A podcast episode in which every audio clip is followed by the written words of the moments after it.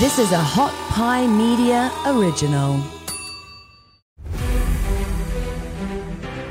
Welcome to Overcome with Justin Wren. I've got a really incredibly special guest today. I think he's one of the most unique humans alive because he's one of the world's best psychiatrists.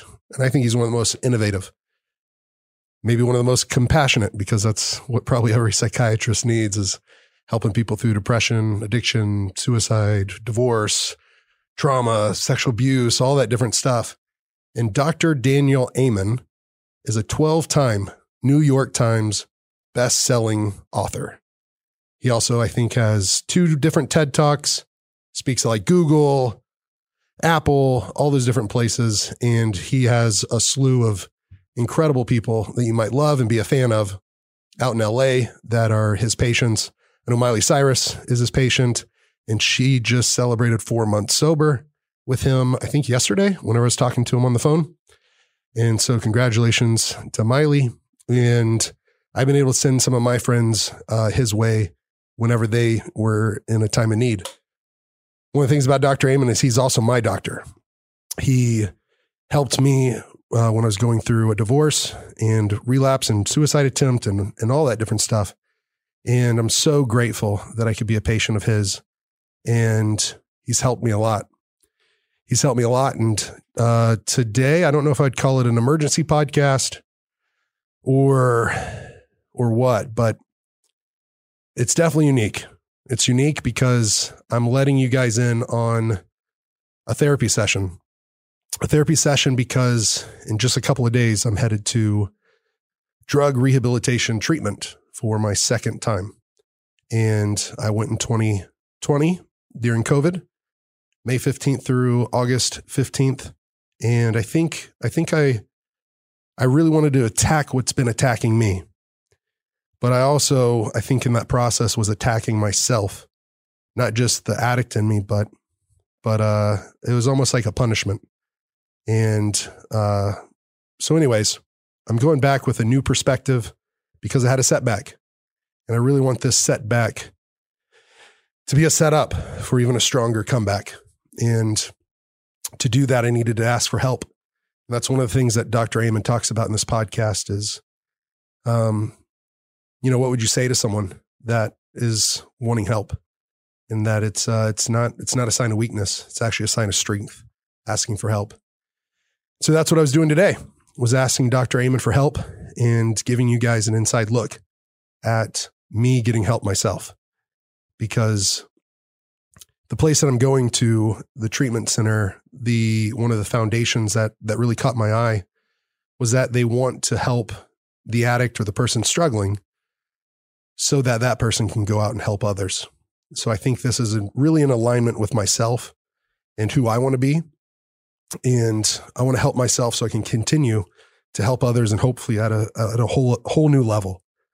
But I got to help myself at a level that I've never done before. And I got to want it and I got to do it and I got to actually put in the work and the effort. And so thank you, Dr. Amen, for a lot of the different things you, you said. He's starting a treatment center in Dallas, Fort Worth. He's got the Amen clinics, uh, two out in LA, uh, one in Dallas, um, Atlanta, New York.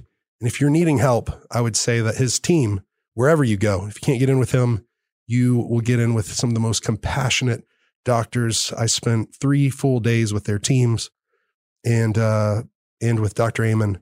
And it's a truly special place. They are not doctors or psychiatrists throwing meds at you that are really like darts and hoping to hit a bullseye in the dark because they look at the organ they're treating. They look at your brain, just like a cardiologist needs to look at your heart. Psychiatrist, you know, it, it, most 90% or more, I think, is what Dr. Amen told me was like, we're still treating people, diagnosing depression the same way we did with Abraham Lincoln. I mean, that's a long time ago. And so there's been a lot of advancements and Dr. Amen's been part of leading the way. So I would actually encourage you, if you're listening to this on Spotify or Apple, you can continue to do that. But whenever Dr. Amen goes through some slides, he goes through his his kind of new 12 step process and all he's trying to do is bring in the brain science to to back up uh, the 12 step program and recovery. So it's a, a little bit of a new spin on it. And he goes through some diagrams. And I think it would be really helpful if you tuned in on YouTube uh, to see him, uh, you know, walking me through this.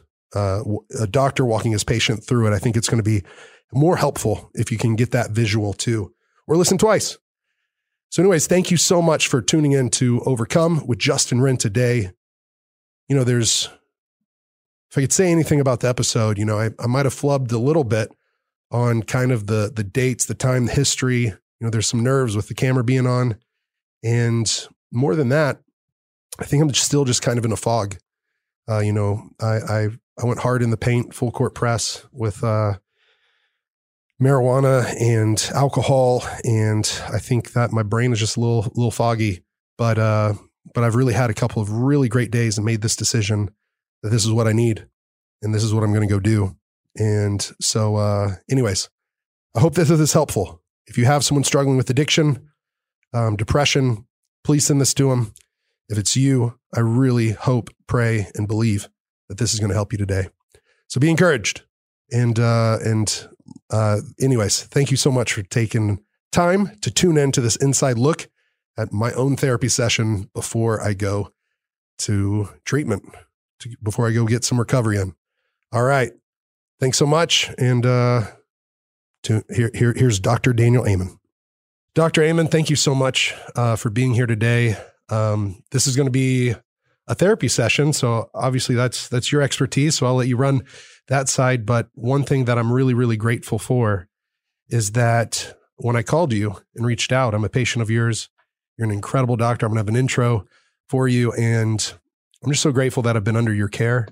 And also, I wanted to open this up and try to be um, as transparent and real and open and honest as I possibly can with you, maybe most of all with myself, but also with the listeners of, of the show, Overcome. And I'm really grateful uh, for our time together. And I'm looking at this as an opportunity. This will be the reason we're having this meeting today is I'm I'm going back to treatment in just a few days, uh, drug rehabilitation treatment. I've had a setback and it was, um, it was scary, but I also want to get ahead of it because it wasn't as, as dark as, as maybe in the past, but it was real dark also at the same time.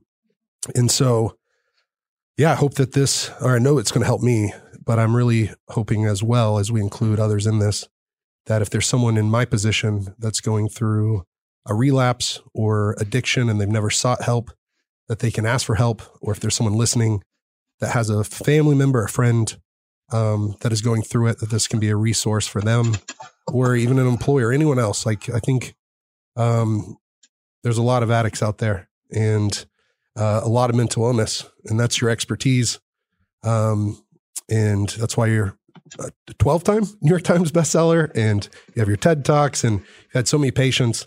And I wanted to thank you for being my doctor, but also for being such a great friend because whenever I was in a time of need, or a couple different times, you've you've always been there. And for some of my friends, um, you've been there. And uh, from a guest of this show to uh, a, a, person I've been on their show to a world champion athlete and friend of mine, um, it's just been really great that you've always been there uh, for people and that there's people like you out there with the expertise and that you're leading the way. So, anyways, I, I, guess we can just jump right into this. And I just want to say thank you so much for your time. Well, you're welcome. And I, you know, getting well is never a straight line. It's up and then it's down, and then you learn, and then um, as long as you could always stay curious. Hmm about what's happening with you rather than be furious, people just tend to get better over time. And so that's our job today is to understand what happened and then see if we can identify some triggers to protect so it doesn't happen again. So tell me what happened. Well, um, I think I think what you said there, I, this is I had a I had a big relapse and it was you know, I think I I let my guard down and I tend to to to try to love others really well and and then I I'm pretty poor at loving myself. And so I just let my guard down and thought I could um have a have a have a joint and so I had um some marijuana and then from there it just spun out.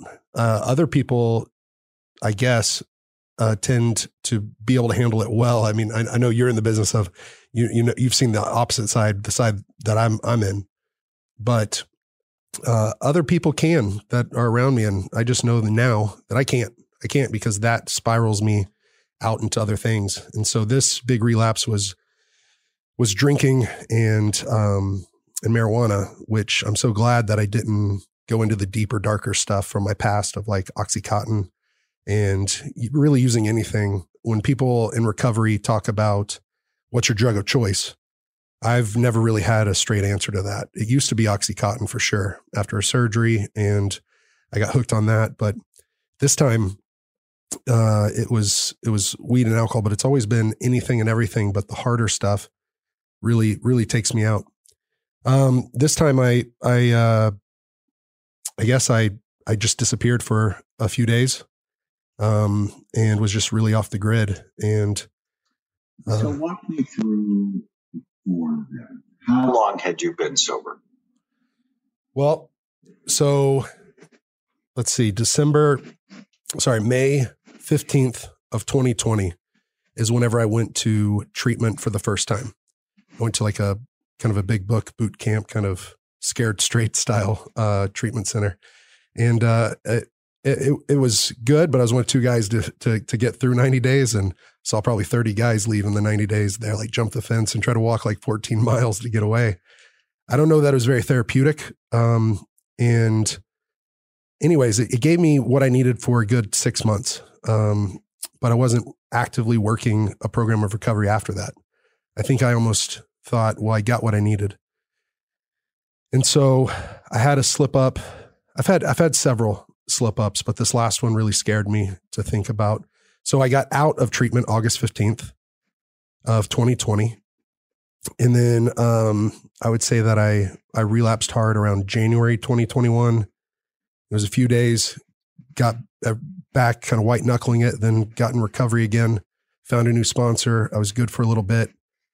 And then I had another. And then I would try to keep it close to my chest and try not to let um, you know, a lot of a lot of people know.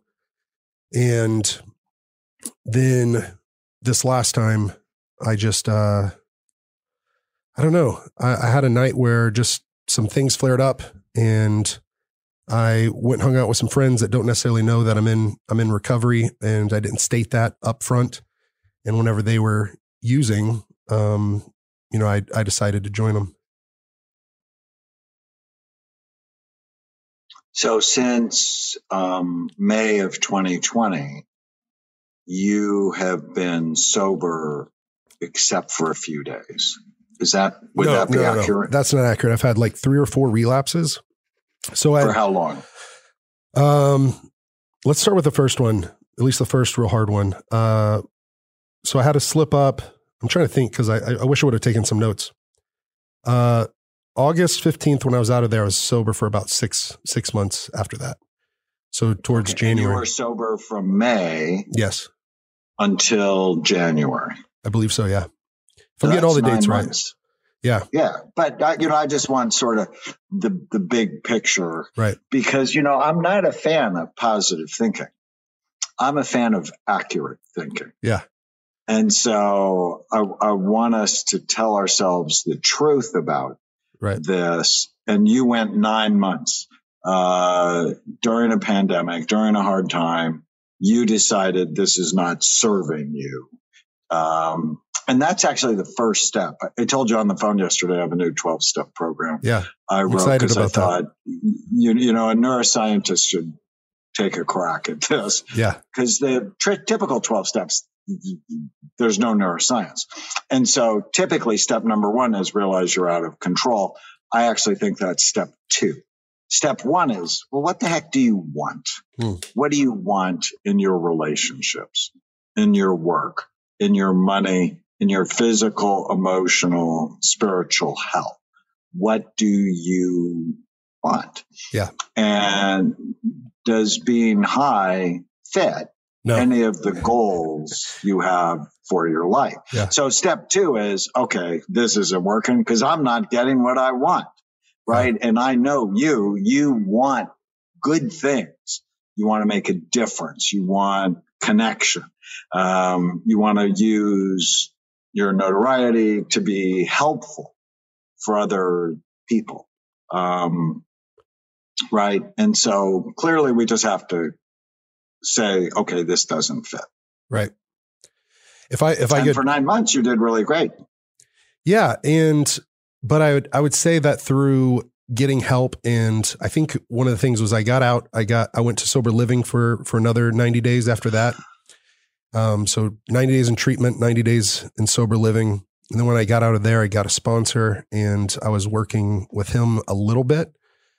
But then I didn't utilize uh, you know, his his help. I wasn't meeting with him. I wasn't going to a lot of those meetings.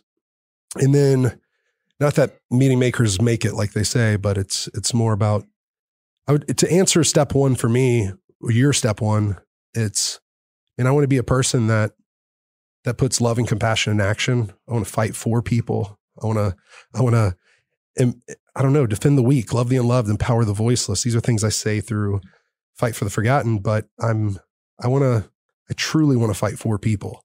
And I've come to the realization that I really have to fight for me in that process too, or first. And I want to love. Well, you fight for people and fight for yourself better when you're sober or when you're not. Yeah. Oh, o- only when I'm sober. Only when. Yeah, sober. only. Okay. Only when I'm sober. Yeah. Because when I'm not, So you I'm have to really see the drugs and the uh, alcohol as the enemy. yeah, it absolutely is. And get rid of the little lies like I can spend time with people who use and I'm stronger than that because that's a lie. Yeah. Um, I think that's step eight or nine, which is eliminate the users and the pushers in Yeah. your life. And so often people don't want to do that early in sobriety because they're like, well, I won't have any friends. Hmm. But you have lots of friends. I have lots of Uh, friends that are that are the things I've honestly learned about in you. sober, that are sober and that are incredible. And even if they aren't, they kind of handle it. And I, I think in my friend group, for the most part, like I have, I'm so blessed and encouraged with some of the best resources. I mean, to be able to call you and you be on here with me. I mean, I am more fortunate than probably most people that that uh that go through uh this this disease, this addiction, and Sure. uh, this illness. And so I want to utilize those resources. But at the same time, to go back to that, those relapses, I, it was, it's weird because if I use with people, I'm okay for uh, the time being, but right after it, that, that allergy that sets off or that craving or that whatever it is in my hunter gatherer brain that all of a sudden prioritizes that substance as like number one thing for survival. Now all of a sudden I feel shame, guilt, all this other stuff because I know I'm not supposed to be doing it because it's not what I want. It's not who I want to be. So then I'll dip out, disappear, and hide in a hotel room and use for like three, four, five days straight. And the weird thing is, is that I know people do that with drinking, but I'll do that with marijuana and I will turn marijuana into another addict's heroin. I mean, I can turn that thing into not remembering anything for for for a week and and just dropping all Yeah, that's the lie and- around marijuana that it's innocuous. Uh, and you're right. Some people can do it and it doesn't hurt them like some people can do alcohol. Some people can do cocaine. And, uh, but you can't. I can't. And so, um, it's weird because there's this like I'll I'll I'll have months and I'll be doing well and I'll be doing good and everything will be great. And I'm wondering if is it something like self sabotage is it something that I don't feel like I'm good enough to um to deserve some of these good things that are in my life and doing the good things that trying to help others? And and then it's or is it just there's this addiction that's the enemy and then it it sneaks up and surprise attack or sneak attack. And at first i would say I would say my partner, my significant other, Amy, she's really opened my eyes to saying like, I, I went into treatment the first time probably with uh, a very poor outlook on it, where, and that's why I'm loving getting to have this time with you because I'm going back into it with a new outlook already. And, but the first time was, it was almost like I needed to punish myself to get this addiction out of me. Go to treatment, go to sober living. And while I'm there, like kind of try to beat it out of me, attack what's been attacking me. And me being a fighter or whatever, it's like, this is my opponent. I'm going to attack it. And recently, I've started trying to love myself like my life depends on it because it does. And so having both of those. And so going into treatment this time, I'm really looking forward to going deeper than just the addiction, but what's underlying. And then also looking at it as a true opportunity to to live a life that I love because I just I looked at Amy the other day and I was like, what if I had 10 years sober? Like what would life be like? And I started to smile and it was after I was crying because I was like, I can't do this anymore. I honestly can't do this anymore. After the Well, so many people do. Yeah. Right? So many people beat this thing. You just have to have a good plan. Yeah. Um, and then take action can I it. just quickly go through these 12 steps? Sure, I'd love that. So, step no one, know your goals. Uh, There we go. And I want you to spend some time with this exercise, the Okay. one page miracle, one piece of paper, write down what you want relationships, work, money, physical health, emotional health, spiritual health. Right. What do you want? And then every day, I want you to ask yourself, does it fit? Does my behavior fit the goals I have for my life? That's always step one. Uh, and, and if they don't, then, and this isn't what you should do or what you shouldn't do, it's what you want to do. And I know you, you're loving, you're purposeful, you get excited when you could help someone. Um, when you're fighting for other people, I also want you to be excited for helping yourself because that's Yeah. the best way to help others, right? Right. We're going to get to that in a second. Yes. Step two is knowing you've been taken hostage. And a, a lot of people get confused about when they're an addict. And my definition is if your behavior gets you into trouble, Hmm. relationships, work, money, physical health, or with the law, and your behavior has gotten you into trouble. Yeah. And then you do it again. It's like your brain is not learning, your brain has been hijacked. So both you and I would agree that you're struggling with an addiction. Absolutely. And step three, um, if I get this to go. Um, well, I want to show you this poster. Sure. Which brain do you want? So healthy scans surrounded by drug affected scans. And you were a fighter. You have brain trouble. We know that, right? The, you came, you got scanned. We talked about it. Um, I want you to have brain envy. I want you to uh, love your brain. Right. And that's step three. You have to love your brain and then you have to balance and repair it because when your brain works right, you work right. And when your brain is troubled, you have trouble in your life. And these are the big risk factors for your brain to be in trouble. And T for toxin, um, you know, you're poisoning yourself. Yeah. And marijuana is not innocuous. Alcohol is not a health food. Uh, and, you know, you've been an advocate for my work. And if you love your brain, you begin to see those things as the enemy. Yeah. Um, because they damage your brain, which means they damage the decisions you make. But four is you have to forgive yourself because behavior is way more complicated than you just chose this. mm. is there's genetic factors, there's emotional trauma factors, as you and I talked about. There are lots of bridges to addiction. And um, there's this great forgiveness method called REACH, where recall what happened, the relapse, give yourself some empathy. Um, so, why did it happen? We'll talk about that as soon as I get through these 12 steps. Um, and then give yourself the gift of forgiveness altruistically. Wow. Just doing it out of the goodness of your heart. Um, because giving is so good for your brain. Mm. And then you commit to it, you tell someone, and then you hold on to it. And then know your type. So I have your scan. You have an impulsive, compulsive addiction. So you're a combination of spontaneous and persistent. You remember you're cingulate, it worked way too hard, which means when you get a thought, you can't let it go. And, but there's some impulsivity in it as well.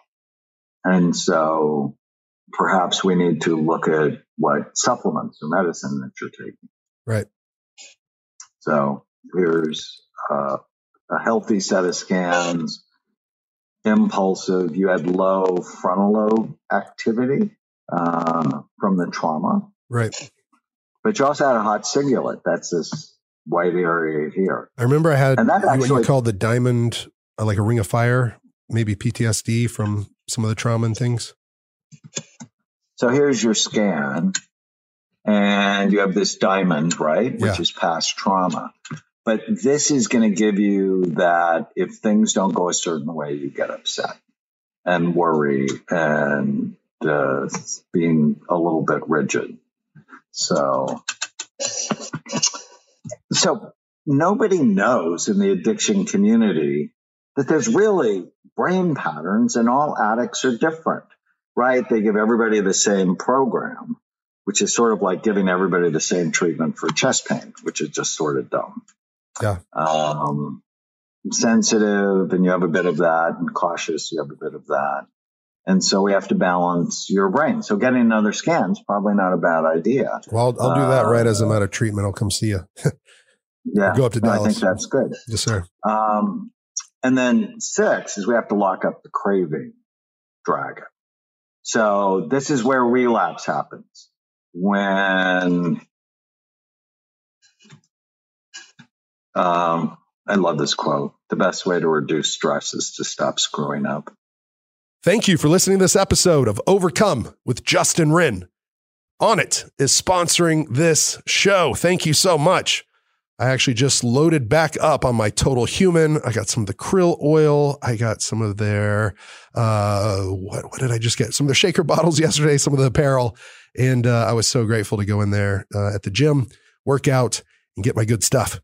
Also, in this episode with Dr. Daniel Amen, he was talking all about uh, supplements, nutrition, uh, what was it, vitamin D and omega 3s and fatty acids.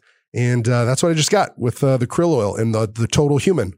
Onnit has some of the best products in the world with what Dr. Amen was specifically talking about in this episode. So you can take care of your brain and uh, have a healthy brain and pursue a healthy life with Onnit products, taking care of your body and also taking care of your mind. One of the best ways I do that is through Alpha Brain.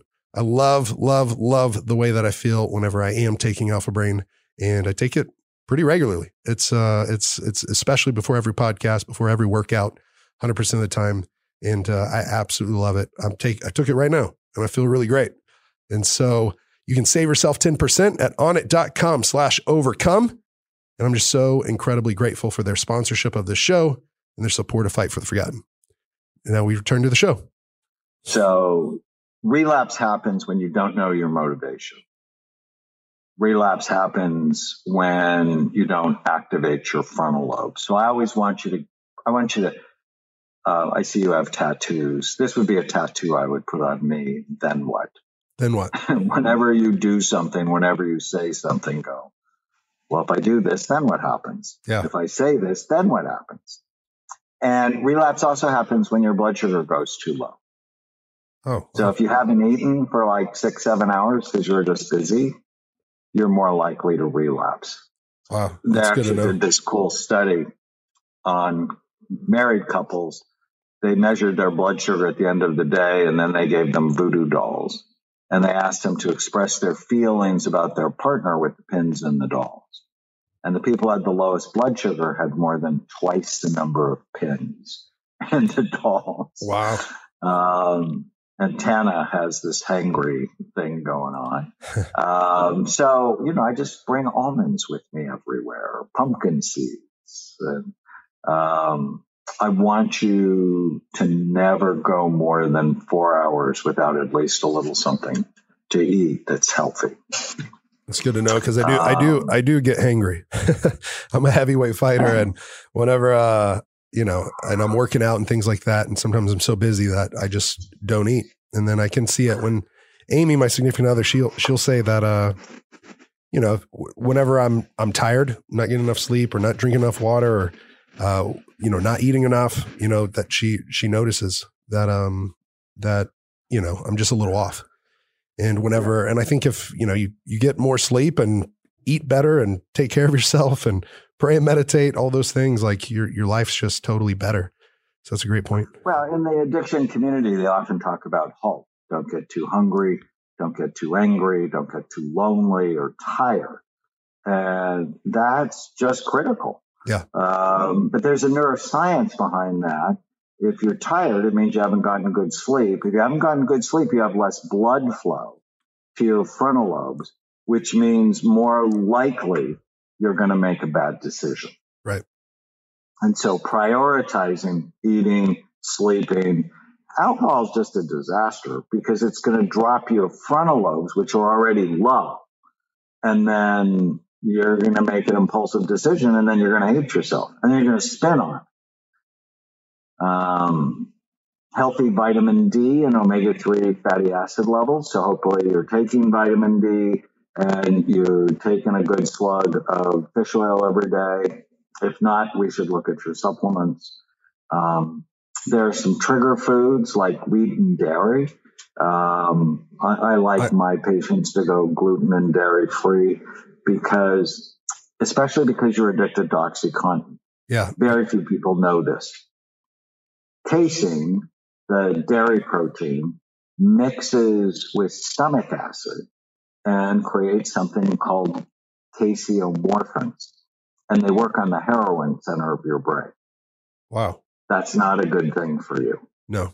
Gluten mixes with stomach acid and create gluteomorphins, which again work on the heroin centers of your brain. And so gluten and dairy in vulnerable people can trigger relapse. Hmm. And so, you know, you're in a war for the health of your brain. A brain warrior is armed, they're prepared, and they work out, right? They work out emotionally and cognitively and physically. Um, and of course, you want to surround yourself with like minded. Can I share something about the gluten real quick? Wheat. Um, when I was with you, Mm-hmm. um, it was uh, when I was in, and I spent three days at Amen Clinics out there in LA um, with you, and we found out that I had celiac. And uh, in fight camp, I would never, you know, I I would never eat wheat, and and I try not to eat it any time. But I've actually noticed that the times that I've had wheat, and maybe it's been I haven't ever watched dairy really. Um, sometimes I have, but whenever I do have wheat and I have a, a flare up and nauseous and stomach aches and and diarrhea and things like that, uh, joint aches, I've I've I've noticed that's I've actually relapsed after that. Or when I do relapse, almost as like a, a punishment, I've gone to to wheat, um, knowing I'm not supposed to have it, and I'll have a loaf of bread or pasta or pizza or things like that while I'm in the active addiction moment. And so that's really great info for me. Wheat, dairy, all that. It's this holistic approach. I got to get that stuff out of my life. You do. You have to see them as a weapon of mass destruction. Wow. And and it's hard. It's a process. Yeah. Like when I figured out sugar is not my friend, my grandfather was a candy maker. And I loved him. I was named after him. And over time, Rocky Road ice cream went from something I loved to something I love. And it's just got to get your brain around. I only want to love food that loves me back. Mm. And for you, especially with celiac, it's an abusive relationship. Yeah. That you love something that is just beating the heck out of you. And, you know, becomes a therapy issue. Keep. Yeah. yeah, for sure. And then be curious, not furious, right? So you're better than when I first saw you, but you've had some relapses. But clear, I can, as I'm listening to you, you're better.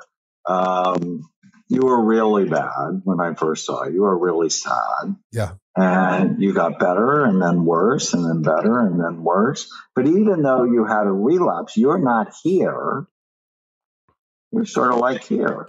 For those, gonna, you know, work to get better. For those that are maybe not watching YouTube that might be listening in, what kind of chart would you call this that's going up, down, up, down, but it's it's progressively getting higher. You know, it's almost like a mountain. Yeah, this is how people get better.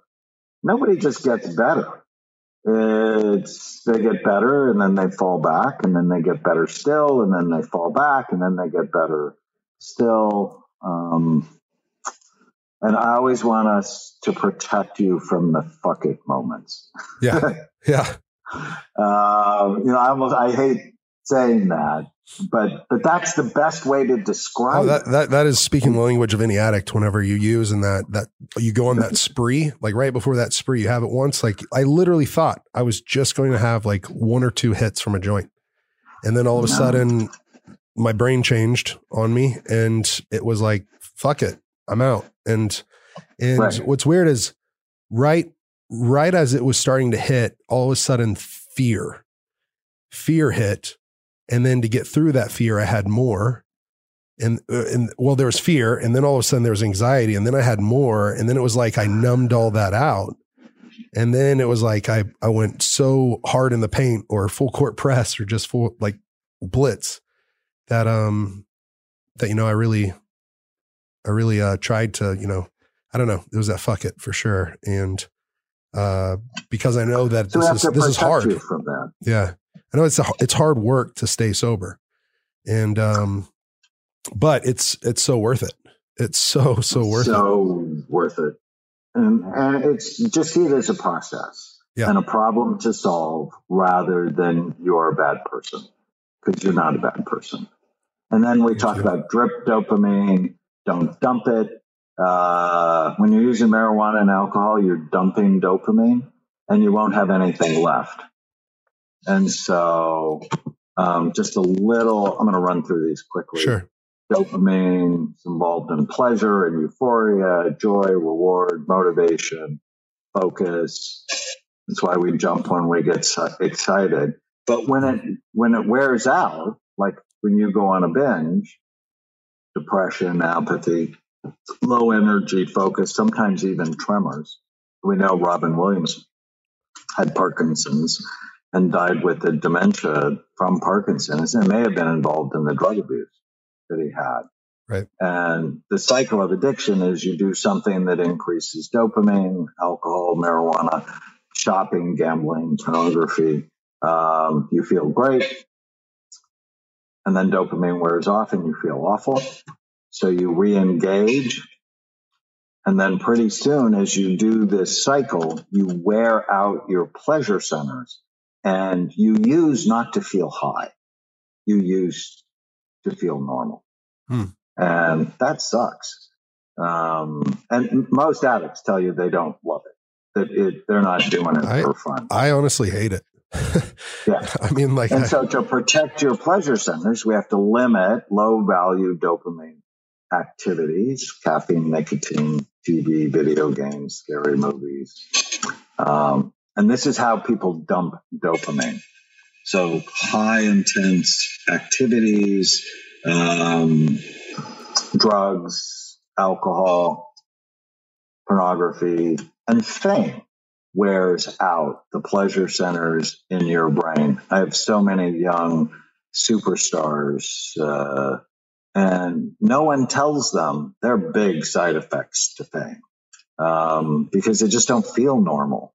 Anymore. They don't feel normal, happy anymore. And then sugar. So the more you can kill sugar, the happier you'll be. And then so we want to rebuild your pleasure centers. This is true for all addicts.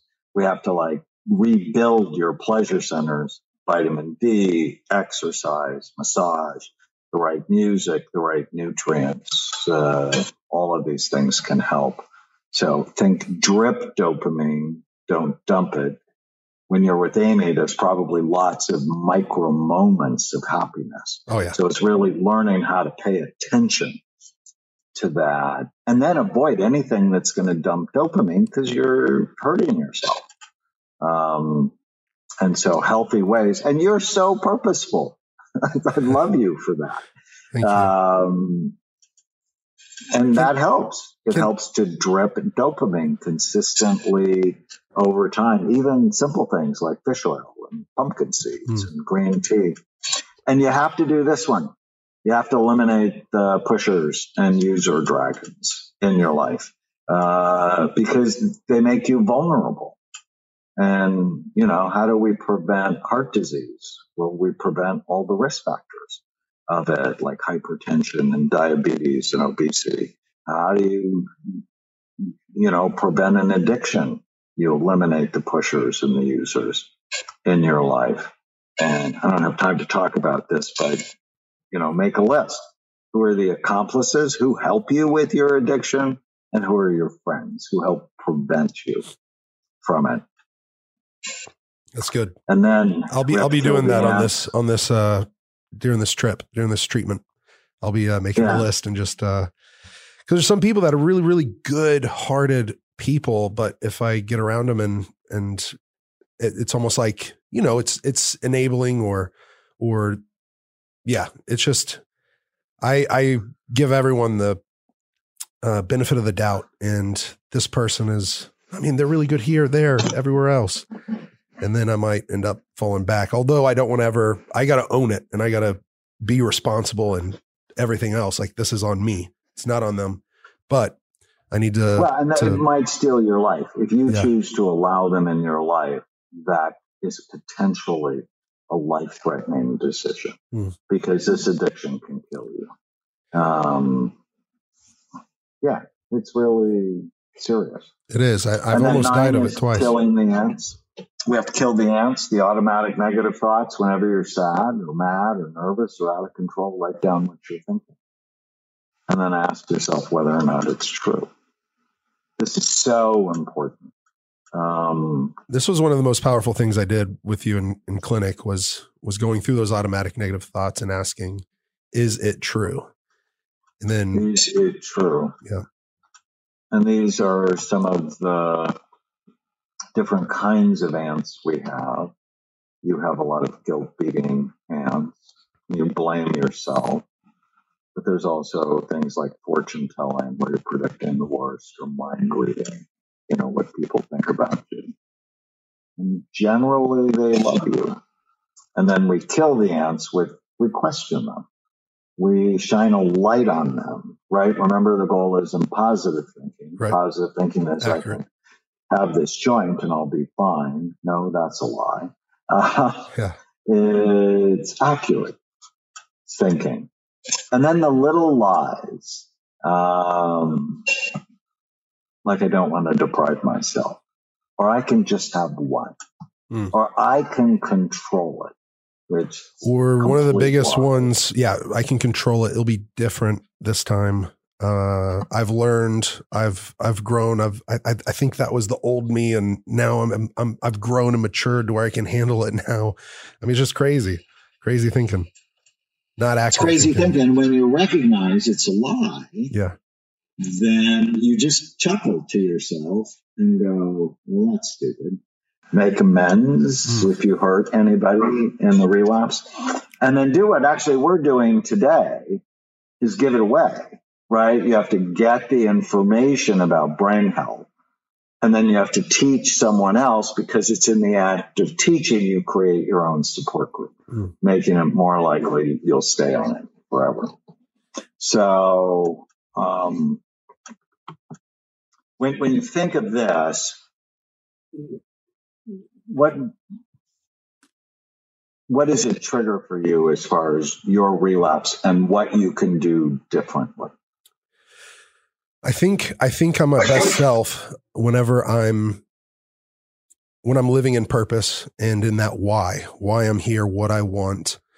Um, and I think one of the questions I want to ask you is I I I know my why of existence, why I have air in my lungs, a beating heart in my chest, and and uh, after my second suicide attempt, I woke up and it was through oxy and cocaine and alcohol and marijuana and I mean a copious amount, like three quarters of a bottle of tequila, uh, 80, wait, five, five oxy 80s. So that's equivalent to 80 oxy five milligrams.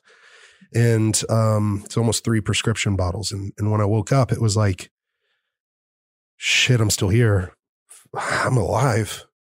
And when I, I actually was on a, at an ocean and I went and got in the water and, and I was in Mexico and, and I went down there during COVID to, to not come back and got trapped down there, couldn't fly back to the US and, um, just decided to end it. And when I, whenever I woke back up, I was like so grateful. At first, it was so much shame, but I got in the water and I felt the waves coming over me and it was like, it felt like waves of, it was shamefulness, shamefulness, shamefulness coming over me. But when I connected to that breath and just said, like, thank you, I'm still here. Like, thank you for this breath in my lungs. Thank you, God, for this beating heart in my chest. Um, I opened my eyes, and right when I did, it was like early in the morning, and the sun broke right over the horizon. And I watched the most beautiful sunrise of my life. And it's just like, I'm not, I felt like this little whisper, and whether it was me or uh, God, it was like, you're not done yet. This isn't the legacy that you're going to leave a suicide. And so I got really excited when you said that 12. It's it's what you give away, like your brain health. And if I can take care of my brain, maybe I can help someone else take care of theirs. And and for this this relapse, most of them most of them have always been accompanied by suicidal thoughts or at least depression, heavy depression. And this one I felt something rising up in me that this is different this time because I didn't have those suicidal thoughts. And like I'm gonna go do it for real this time at treatment. And um, first time was a punishment. This time's an opportunity. And uh, so I'm really excited for this opportunity. And I really want to live differently, think differently, live differently, change my brain, change my life. Like, um, and yeah, I think I think this is just an opportunity, an opportunity for me to help get to get better. And that's honestly that step 12 that you just showed. That's that's what this podcast is.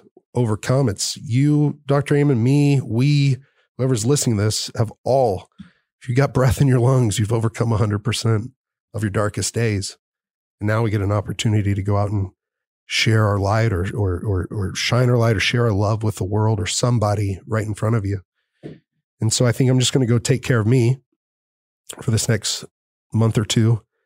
And then um, hopefully come back and, and, and share that whole story, the journey of treatment, what it looked like. Um, I'm really excited. You're starting a treatment center in Dallas. Um, it's going to help a lot of people, Dr. Amen. You already do that and you're, you're leaving an incredible legacy. So you're an inspiration to me. I just, I guess a question I had in there is the, you said step one is what you want or why. You're maybe like knowing your why. What's that one thing or what, what's your purpose? But I, I think a part of self discovery for me is, is why, why, why am I using? Like, what is it in my brain and, or what is it in my past or why? And can I cut that off? Can I cut that tie off from, I, I had, I had the chairman on my board, uh, talked to me last night. I got with him and he's an incredible man, also a physician, a surgeon. Was with like the Patriots and I think the Yankees, and uh, he's an incredible man. But he he told me something about psychodrama, and I don't know if they'll do that at this treatment center or not. But he said that it was one of the greatest gifts in therapy he's had, where going back to that that young inner child and and uh, I, I I'll probably slaughter what he was saying, but basically now it's my role. I'm a 34 year old man. It's like that that young hurt child doesn't get to control me anymore. I get to protect it. I get to protect him. And whenever I see that impulsivity coming up, like like you were sharing in, in my brain, I can be like, no, little guy, I love you. I'm going to take care of you. I want to help you nurture you. What do you need? You need some fish oils. You need, you don't need that dairy. You know, you need, you don't need that drug. And what you do need is some exercise. What you do need is to go help someone right now. What you do need is some therapy. What you do need is uh, a walk outside or some time in nature or some meditation or some good time with Amy. And so I'm really looking forward to it. I just, I, I kind of, I, f- I feel like after this relapse, it's just like, why? Why, why am I doing this? And I mean, I guess it's just my brain, but and past traumas and it's your, it's all of it, right? It's your brain, but it's also your mind. It's also what's happening in your life. And I, I want, I love what you said is I have to do a better job of taking care of the hurt child rather than let the hurt child try to kill us. Yeah. Or let the hurt child have a tantrum. And you don't give in to tantrums with children, Yeah. right? If you have a child and they throw a tantrum, I want what I want when I want it, and you give in to that, you're creating your own behavior disorder yeah, right? If you do that with a child, I have six, and if I just gave in to them every time they wanted, I'd create entitled, spoiled humans. It's like, no, being able to say no, but in a kind way. It's like, no, that's not going to work. And be okay with that. Um, you know, when you've been famous and you've been a fighter, you often, there's this sense of, I could do anything, which is a prescription for disaster. you know, it's like, okay, what do we want? What's the goal? And you are the CEO of your company, right? Of Justin Wren Enterprises. You're not going to have a good business if you're intoxicated, right. right? Yeah, for sure. Good CEOs, they don't make good decisions when their brains aren't healthy. So, healthy brain, clear mind, connected relationships, purpose. Um, so, when we have our treatment center, it's really going to be built on those four circles. Biology, got to get your brain right. So, we'll have things like hyperbaric oxygen. That's great. Know you wanted to do that. Uh, I, I did. I did forty after we got together, and man, I I slept better. I f- was more positive. I didn't have depression like I like I had been cycling in and out of, and um, it really helped. I should look into doing forty more treatments of that for sure. It will help. And then um, become masterful at killing the ants. Mhm. Work on your relationships, and the most important one is your relationship with yourself. Yeah. Um, are you being firm and kind, and then staying in your purpose? You survived that suicide because God wanted you to, Hmm. and you have things to do. And, and you can only do them. You can only be a good CEO if you have a clear mind. Right. For me, I I I really am going into this time, this treatment, this opportunity to, I guess, break that chain of pain, to really grasp hold of freedom, to seek true, like, I guess, lasting freedom, not like uh, nine months of it or not six months of it. Or there was one time I had had more than four years sober, and I I guess the the hard thing is is that you know getting out of treatment um, August fifteenth and then spiraling again and then having a few things you know I I I think I broke my own trust you know and I just uh not not whenever I'm healthy and and and doing the right things and and taking care of myself and and helping others but whenever I do relapse it's like it truly breaks my own trust not just other people's trust but mine and I get mad at myself and feel guilty. And I think, I think, uh, I think I just got to look at it as that that that diagram, that graph, um, and just see like, you know what, this these were some some setbacks for sure, but it's really a setup for a stronger comeback. And Curious, not furious. yeah, be curious, not furious. That's that's that's yeah, great. that we're gonna. You're on a journey to be a detective of what are the triggers and how am I going to protect myself from them. When you beat yourself up, it just doesn't help. Yeah. And I want us to let's just be helpful. Yeah. And yes, it, you shouldn't use because it doesn't get you what you want. But when you do, is that there's been some. Do you ever read The Power of Now? Uh, yes. Uh, yes. So Eckhart Tolle talks about the pain body. Oh, I'm sorry. I was thinking of the power of now. Uh, uh, there was another book about sleep types that was the power of now, I think, or something yeah, similar. no, this one by Eckhart- Eckhart, Tolle Maybe I'll take is that really good. And he talks about the pain body. Okay. And we all live with a pain body, right? When I was little, my older brother beat me up all the time. And my dad was mostly a- absent and sort of an ass. And, and, you know, that lives inside of me. And sometimes just by a look from someone else or a comment or a social media post, all of a sudden it'll hurt. And I'm like, oh, the pain body just got triggered. Hmm. And you have a pain body that in therapy needs to be soothed, needs to be understood, and it, it'll help. And so love, love does not give you the excuse to use drugs, right? When you love a child, there, there are consequences to bad behavior. Yeah. My niece, who I love, who I adopted, um, she like didn't come home till three in the morning and lied about where she was. And, you know, and I understood it and I didn't beat her. and didn't scream at her, but I grounded her for a couple of weeks. And I'm like, no, no, no. There are consequences to negative behavior, but they're not abusive consequences right. to negative behavior. Right. Right. So I want you to love yourself in a firm, kind way while we're repairing your brain because you were a fighter for a long time. Yes, sir.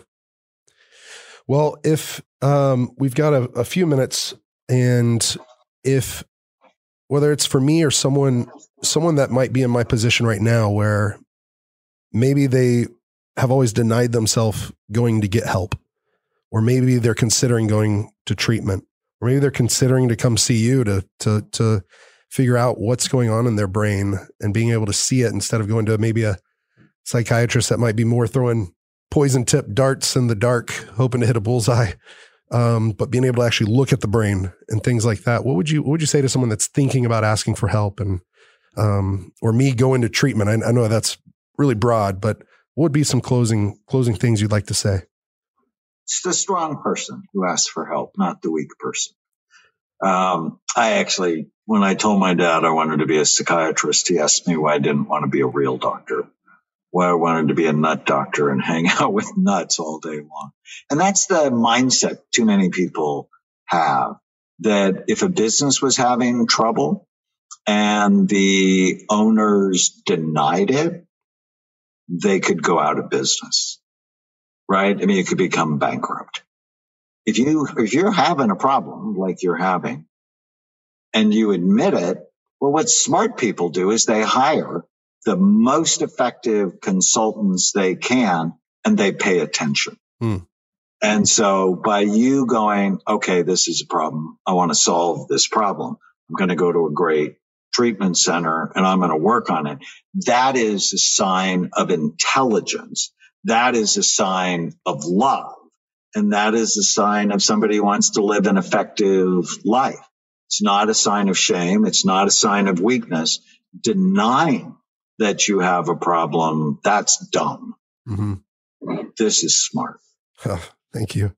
And uh, you just reminded me, like, I, it's addiction has been, you kind of shared, like, you know, well, for me, you know, I've been able to do a few great things where, you know, I was able to be a state champion, all American national champion wrestler, a fighter, a author before I'm 30 and have a a TEDx talk in London and stuff. And it's like, I can do all this stuff, but for the addiction, I never sought help, counseling, coaching to look at it as like a, a I've sought coaching out from some of the best in the world.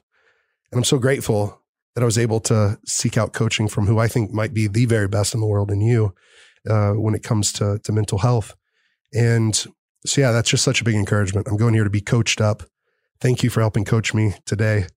Um, and I just, I want you to know I love you. I appreciate you. I'm going to have an intro and outro pointing people to where they can get your books, comes visit your clinic, whether it's Atlanta, New York, LA, D- Dallas, and, and some of the others. And uh, I'm really looking forward to your treatment facility. If they ever need a guest speaker, once I'm sober, once I'm doing everything right, um, I would love to to go in there and share or zoom in or whatever, and just give my time uh, to the people that that you're continuing to help because you've helped me so much. So, thank you so much, Dr. Amen. Well, Justin, thank you. I love you back. Um, sharing, um, what does Tana say? Pain shared is pain divided. Mm. And pain shared uh, is pain divided. Ooh, that's a good one. Yeah. And it just adds to the purpose that you have of helping uh, forgotten people. Mm. So, all right, my friend, I got to run. Yes, sir. Thank you so much. Appreciate your time. Wow. Thank you, Dr. Daniel Amen. My doctor, my therapist, he just got off the, the Zoom call with me. And I'm so grateful for the man that he is, his gentle, wise, loving, compassionate heart, and for him being there for me in my greatest times of need. So I got a lot out of this. Um, you know, strong people ask for help. One of the hardest things I've done in my life is ask for help with this greatest challenge that I've been dealt, whether it's depression that leads to addiction or addiction that leads to depression or just that cycle. And uh, you know, I'm it's quick. I'm I'm pretty quick to ask for help whenever it comes to, hey, teach me this. Whenever I'm with a coach in boxing or jujitsu, or uh, whenever I'm doing whatever it is, or, or wanting to learn how to do a good podcast, I can reach out to some of the best in the world and ask how to do this, how to do that. And so grateful for hot Pie helping me, Amy helping me. But I think what I want to wrap up on is is whoever is listening to this now, if you're in a place where you need help, please ask for it. Whoever it is in your life, or if you feel like you don't really have many, find a therapist, a counselor, a psychologist, a psychiatrist. Um, find a life coach. Find someone that you vibe with, that you connect heart to heart, like minded, that they'll be there for you.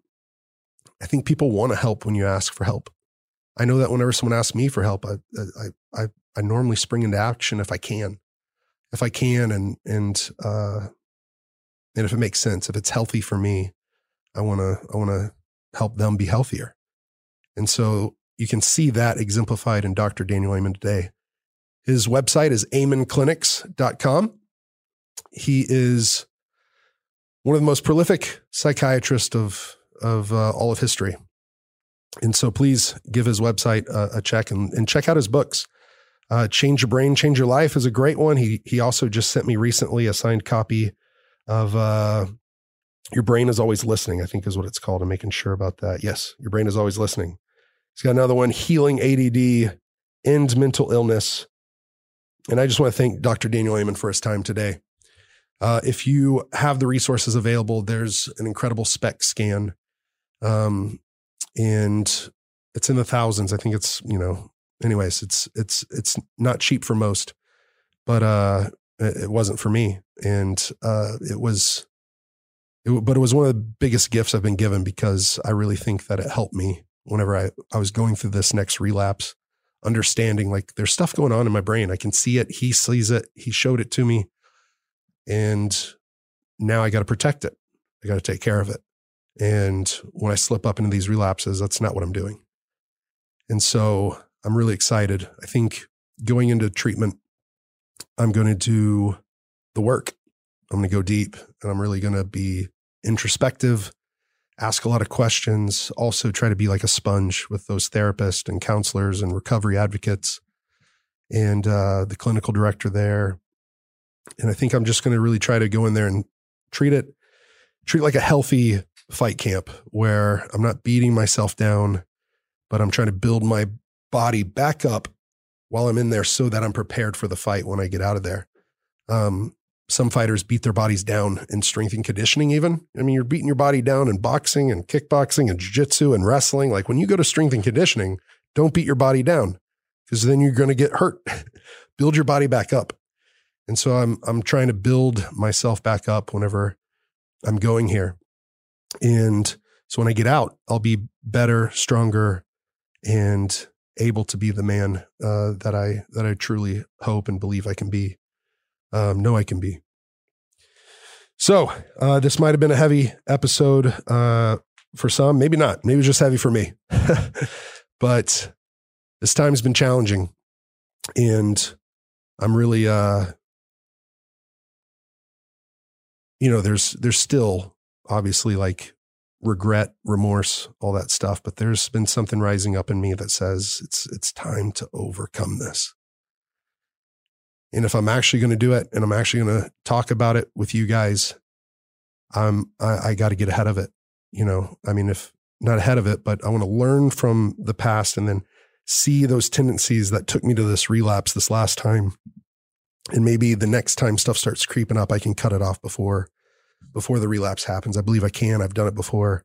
We've done it many times, but but there's been I think relapse might just be part of recovery in some instances, um, or that's where you learn the most until you actually get it. And I feel like I'm right around the corner from actually getting it. Um, so that that feels good. Thank you so much, Dr. Amen. I love and appreciate you. And uh, we, we would still love to to hear from you guys. Uh, and don't forget to to to like or subscribe, rate, review uh, for Overcome. That helps this podcast. And if this, if you know anyone struggling with addiction, please uh, send this to him. Dr. Amen's a, a wise sage, and he's one of the best psychiatrists in the world. And hopefully, this can help your friend or help you. Uh, thank you so much. This is going to be quite a journey. I think we're going to have regular podcasts still coming out, but if we miss a few, uh, it's because I'm taking care of myself. And uh, when I come out, I hope I'm even going to be, I know I'm going to be uh, healthier than before. Thank you so much for listening. Much love, many blessings. Thank you. Hey, don't forget to send your overcome stories to overcomepodcast at gmail.com. And also rate, review, subscribe, and follow Overcome with Justin Wren.